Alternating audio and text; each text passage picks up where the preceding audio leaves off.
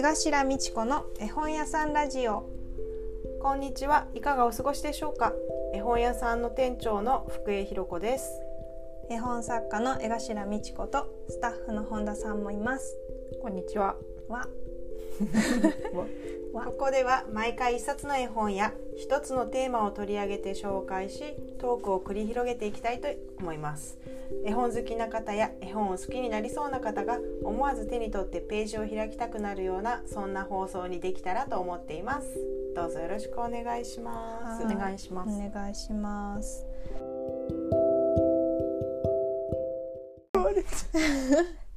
まあとか言ってこんな盛り上がってるんですけど、うんなんかこの本をうん紹介レビューとか見てると、うん。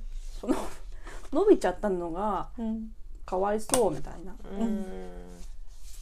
あのレビューとかもあってあ、そうそうかと思ってうん。全くその発想がなくてうんうん。あの、うんちっちゃい時は。わかる。私もなかった。なかった。ね全然なかった。なか,、ね。ななかったんですよね。うん。まあでもちょっとネズミくんがしょんぼりしすぎてるからかな。でも今見るとちょっとあかわいそうかもねと思っった。でも最後のオチもまああるからね。そうそう。最後な二段落ちの二段目たのオチが、救いが。ねそうそそう。だからいいかなと思ったけど。ううん。今読んでもかわいそうとは思わないですけど。あれ？本当？別にかわいそうと思わないです。ええそっかそうそういう話なんで。そうそうそうそう。そうなんやね。なんかいろんな、まあ、見方があって面白いなとは思うけど。その私あどだ？って例えばですよ、うん。うん。父さんが水見くんに謝りましたみたいな。オチがあったとしますよね。ありえないですよ ここでそういうことじゃない。そうね。そうねあここで終わってるから。あははっていいんだよね。ボケ 笑えるとは思わないけど、まあ、今笑ってますけど。ひどい。違う笑う話じゃないの？は分かってる。けどいや笑う話なんだ。でも別に面白いその、うんファニーってことではないっていうか、うん伸びちゃったのを見て喜んでるわけではなくてうん。そりゃ段階的に伸びるよねっていう面白さうんですよね。うんうんああそうやね。だから、ね。そうかわいそうって思うんうっていう感覚はないかな、うん。まあそう人によるでしょうけど、うん。そうだね。うん。子供の時に読んでたら全く気にならないよね。大人になって見返すとうん。かわいそうかもってちょっと思ったりうん。はあるかもしれない。可能性はありますね。うん。ね。うん。手ぶ絵本の手袋の手袋が戻らなかったってことよね、あーわ大きくなった大きくなってるよみたいな感じか、うん。うん、だからって感じ。ですいません余計なこと。をでもこの作者の中江義雄さんがなんかシュールレアリスムっていう芸術運動にすごい影響を受けてで絵本もそのなんだろうシュールシュールっていうのかなダダイズムシュダダイズムシュールレアリズムっていうのがあってそのキャンバスにそもそもキャンバスに絵を描かなくていいんじゃないみたいな発想になってじゃあそのキャンバスに描くんじゃなくて本でアートを表現しようっていうところから始まった人らしいんだよね。だからそのシュールの考えシュールレアリスムっていう考え方がその現実にありえないことが起こってもそれをこう受け入れるみたいなううんん。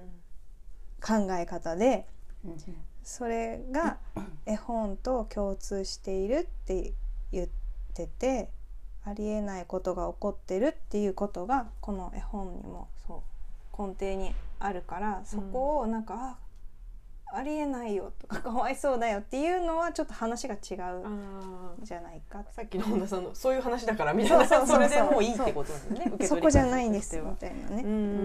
でもまあいろんな意見があって、うんああうんうん。そっか悲しいって思う人もかわいそうって思う人もいるのかっていうのは面白いなと思う。うん。うんね。はい。あ、あれですか？そうはい。う。んお二人のデビューね。うんうん。そうそう。本田さんが調べてくれて。そうなんかアメリカうん。なんですよね絵本デビューって、うんうんうん。何でしたっけ？なんでアメリカに？なんか有給？有給をね一ヶ月取ってみたいな。そう。ニューヨーク旅に行に？あニューヨークか。で？うん。1ヶ月。売り込売り込みにしに行てったんですか？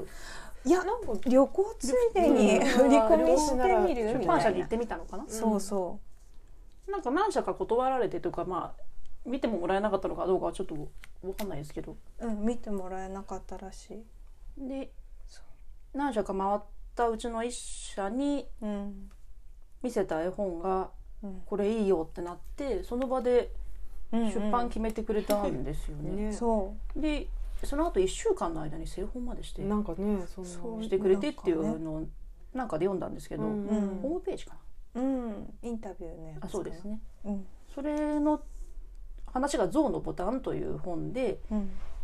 日本でもそうですね不販売されて残坊からうん。絵本が出ていますけど。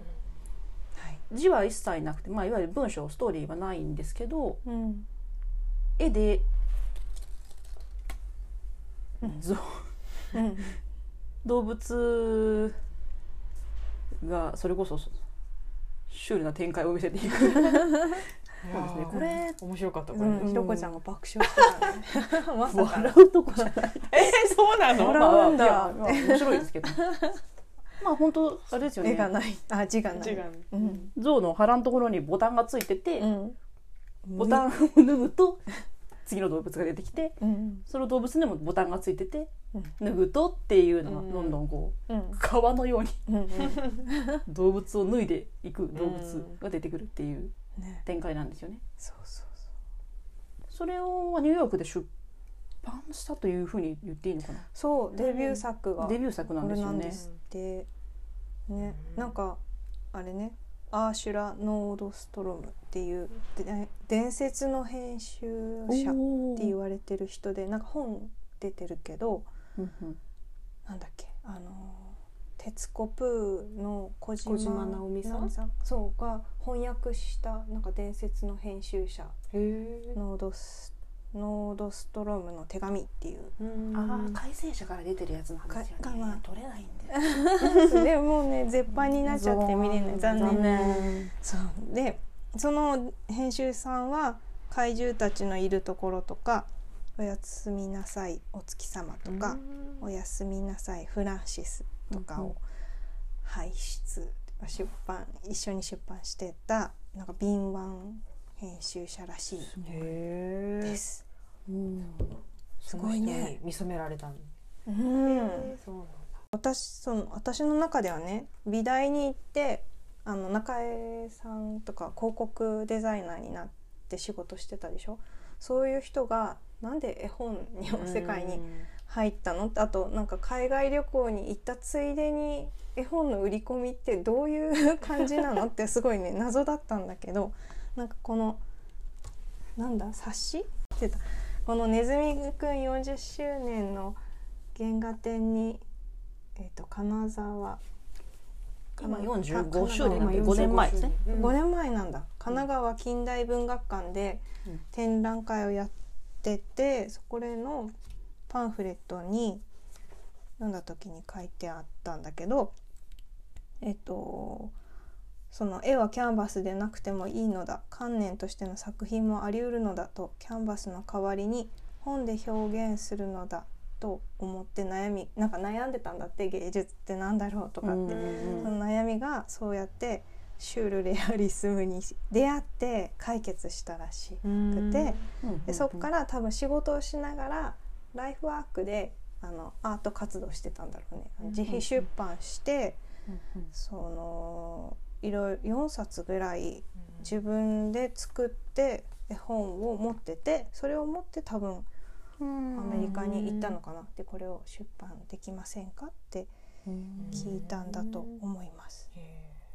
で面白かったセリフがえっとこのそのね本を出そう本にしようって決めたのがハンス・ベルメールっていう芸術家の「人形」っていう本に出会ったことがきっかけだったらしくって、その人形ってなんていうのちょっとエログロななんだろう球体球関節球、うん球体？人形あるじゃん、うんうんあれあの人形を写真で撮ってこう本にしてる形のやつを見て思ったらしいんだよね。これでいいんだっていうかうん。こんな形もあるのかって気づいたらしいんだよね。うんでなんかなんだっけな。書いてあったセリフで面白かったのが「本当の作品は目立って売れるといういうことではなく人知れず僕が古本屋さんの棚の片隅に隠れていたそのベルメールの人形っていう本に出会って生き方から考え方まで刺激を受けたように作品はある人にとっては重要な啓発となるのですって書いてあってその一冊の本が中江さんの人生を変えたっていうのがすごいロマンだなって個人的に思っ思ったんでした。江頭さんそこにロマンを感じるのがやっぱさ作家そうかな。んだなと思う。おーそう？あ感じない？うん。何も？いやいや今初めて聞いたんで これから感じます。今だから感じます。でもほらやっぱものづくりをしてるから。うん。そうそのあんまりだったものづくりをしたものにいやいやいや。いやいや。感じてます。すみません。いえいえいいですでもすごいねなんかその、うん。自分の作る一冊も人にね、あうん。誰かにとってはそういう啓発になるかもしれないってそうよね。思って作ってる、作るようになってったそうな？そうそれがうん。ね酒井駒子さんも影響を受けたって書いね本にペラペラペラペラの世界だっけ？自費出版あのやつねそれは一番最初のやつ？ペラペラそうの世界？そうそれは酒井駒子さんがその2人の作品が好きっていうのを知っててこの自費出版の多分あま余りっていうのはおかしいけどあるやつをプレゼントしたんだろうけど、基本好きだったみたいこの扉多分扉の中のチコとかそういううんシュールな世界が好きででまた人にも影響を与えてるっていうのがうんすごくない？震えるって思う。うん。震えるっていうかなんか連鎖してるとか思って。うんうん。ただ垣間見ただけですけど でもこのうん。なんだっけ中江さんと上野さんのホームページうんうん。うんぜひ見たことない方は見てほしいですよね。面白いね。めちゃくちゃ面白い。ね。遊んでるよね。うん。最高ですね。ね。なんかずーっと見ちゃった。いろんなとこクリックしていろんなとこクリリックしてて、わここ何あんあんだろう。うわーみたいな。迷路迷路。うん。ね久々にあんな面白いなんかうん。独特なホームページ、今わかりやすいじゃないですかホームページが。うん。もうねもう記事ばっかり。でそうな何を押せばどこに何が書いてるかわかるようなそうそう。ホームページが当たり前の中で、うん。ああいうのを久々に見たんでちょっとぜひうん。ホームページ見てほしい。うんうん。見てください。リンクどっかに貼ります。ああそうね。どっかに説明のところにじゃうん。そう。ね。で、そうネズミくんの直帰の今日は一応何？紹介？うん。なんで流れで。ね。すいません。そういやいや。でさっきそう大人の人でネズミくんの直帰の世界観好きなんだよなっていう方はぜひそのゾウのボタンっていうのを、面面白い。うん。まだ流通してる本ですし現そうぜひ見ていただきたいなとうん思うのと、うん。もしお子さんでネズミくんの直帰が好きなんだっていうお子さんがいたら、うん。えーとですね「ギッタンバッコン」っていう同じ中吉さんと上野さんの本で文化出版局からでから出てる本があるんですけど、うん。これはすごく可愛いですよね。かかわいいわいいリズムが良かった。良かったですね。ね。まあシーソンの話ギッタンバッコンなんで。見ても。ネズミくんの直帰描いた人とは思わないと思う絵はなんかネズミでも色がもう思いっきり。そうね。ネズミくんの直帰色じゃん。んまあ色そうだけどでも絵が全然雰囲気が違う。そうっすか。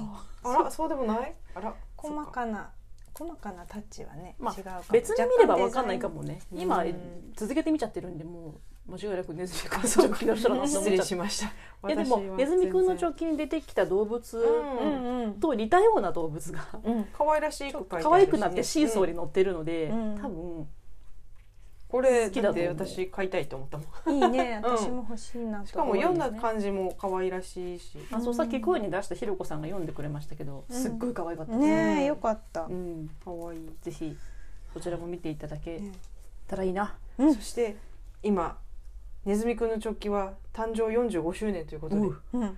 あの静岡ですがうん。ネズミくんの直帰店があってあます。そうなの？知らな巡回してるんですよねいろいろ。そうそう。まあ横浜の。うんこの前あったね赤レンガでやってた。赤レンガで、そうそう。その次次はどこだったのかな。まあ今あってて藤枝の郷土博物館文学館というところであってて今月末29日まであっています。ぜひぜひ。はーい。行ってみてください。はい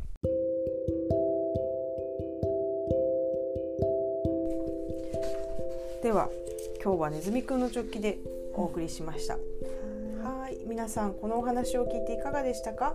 絵本を読みたくなったりお手元にお持ちの方は読み返してもらえたら嬉しいです。この放送のご意見ご感想ご質問を募集しています。インスタグラムやフェイスブック、ツイッターの DM や絵本屋さんのホームページに掲載しているメールアドレスまでお寄せください。それではまた次回の放送でお会いしましょう。さようなら。さようなら。